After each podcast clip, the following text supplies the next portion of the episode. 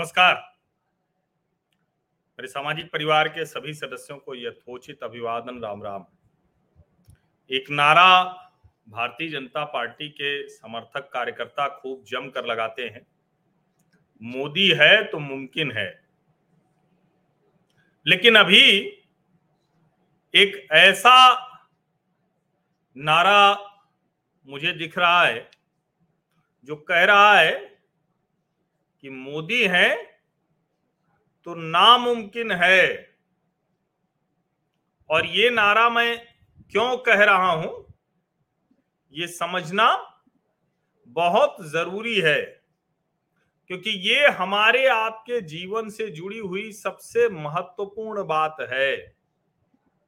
राजनीति हो रही है, सांसद आज हंगामा करने की वजह से लोकसभा और राज्यसभा से निकाल बाहर किए गए। राहुल गांधी जी आज सड़क पर हैं। खूब हल्ला हंगामा हो रहा है।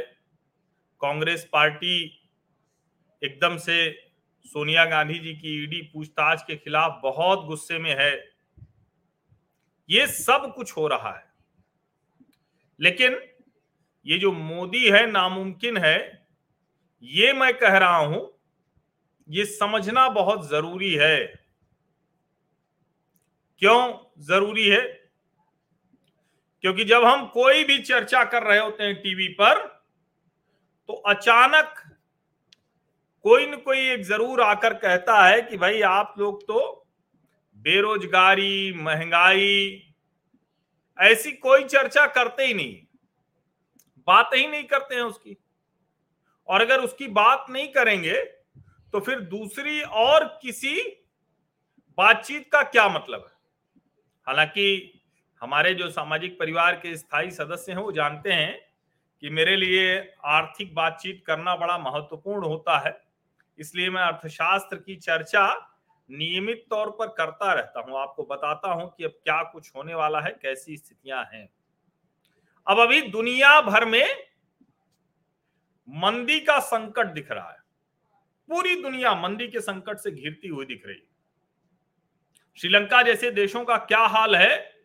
उसमें कुछ कहने की ज़रूरत नहीं है साफ़ साफ़ दिख रहा है कि वो मंदी की चपेट में आ सकते हैं।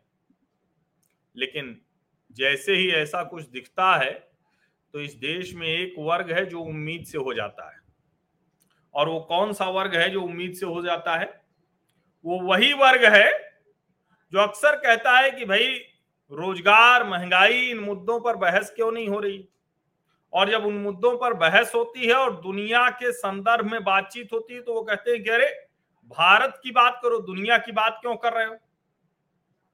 आज मैं ये जो बात कर रहा हूँ, ये दरअसल अंतरराष्ट्रीय एजेंसी ब्लूमबर्ग का एक सर्वे है, जो दुनिया भर की अर्थव्यवस्था है, वो दिख रहा है कि मंदी की ओर जा रही है।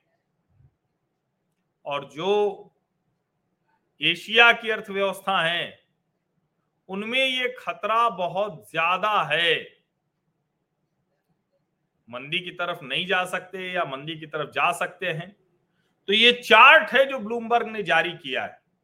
Recession, Asian economies seen increase in recession probability, yet still resilient than Europe and US peers.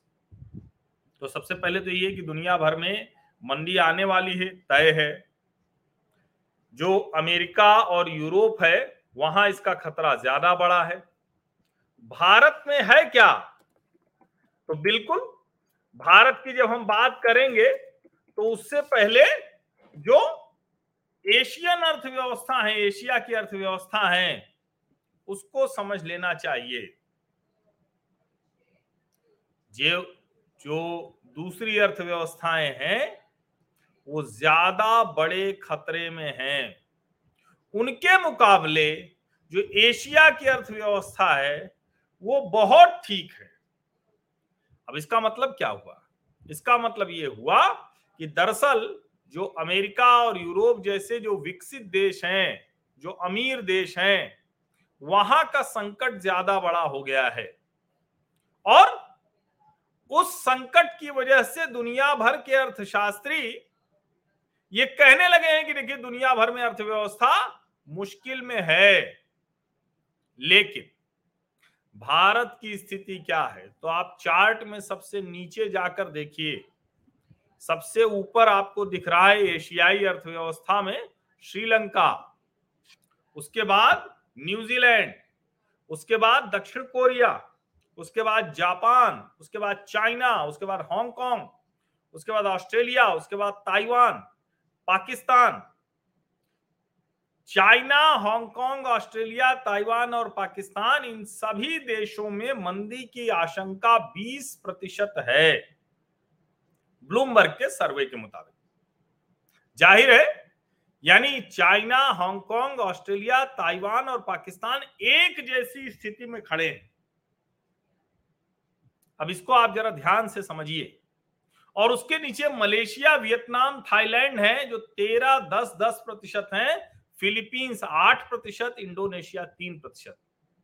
लेकिन जो मैंने कहा ना कि भाजपा समर्थक कह रहे हैं, मोदी है तो मुमकिन है, मैं कह रहा हूँ मोदी है तो नामुमकिन है। और मैं नहीं, ये ब्लूमबर्ग का ब्लूमबर्ग का सर्वे भी कह रहा है कि इंडियन इकोनॉमी किसी भी स्थिति में मंदी की तरफ़ नहीं जाने वाली है।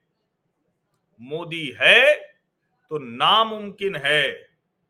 और जो लोग कहते हैं ना कि वो अर्थव्यवस्था, रोज़गार, महँगाई, इसकी चर्चा सुनना चाहते हैं, मुझे लगता है कि उन लोगों के लिए ये सबसे महत्वपूर्ण है।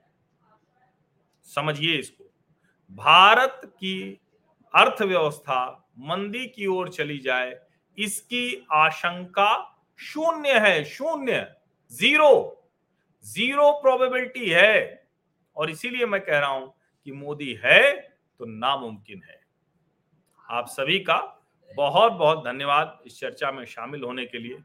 और अलग अलग चर्चाएँ होंगी आपके सामने। कोई कह देगा कि एकदम से ही इन आठ सालों में अर्थव्यवस्था बर्बाद हो गई। ये सबसे आसान एक जुमला है। तो उनको ये बताइएगा कि तर्क तथ्य कुछ और कह रहे हैं। बहुत बहुत धन्यवाद।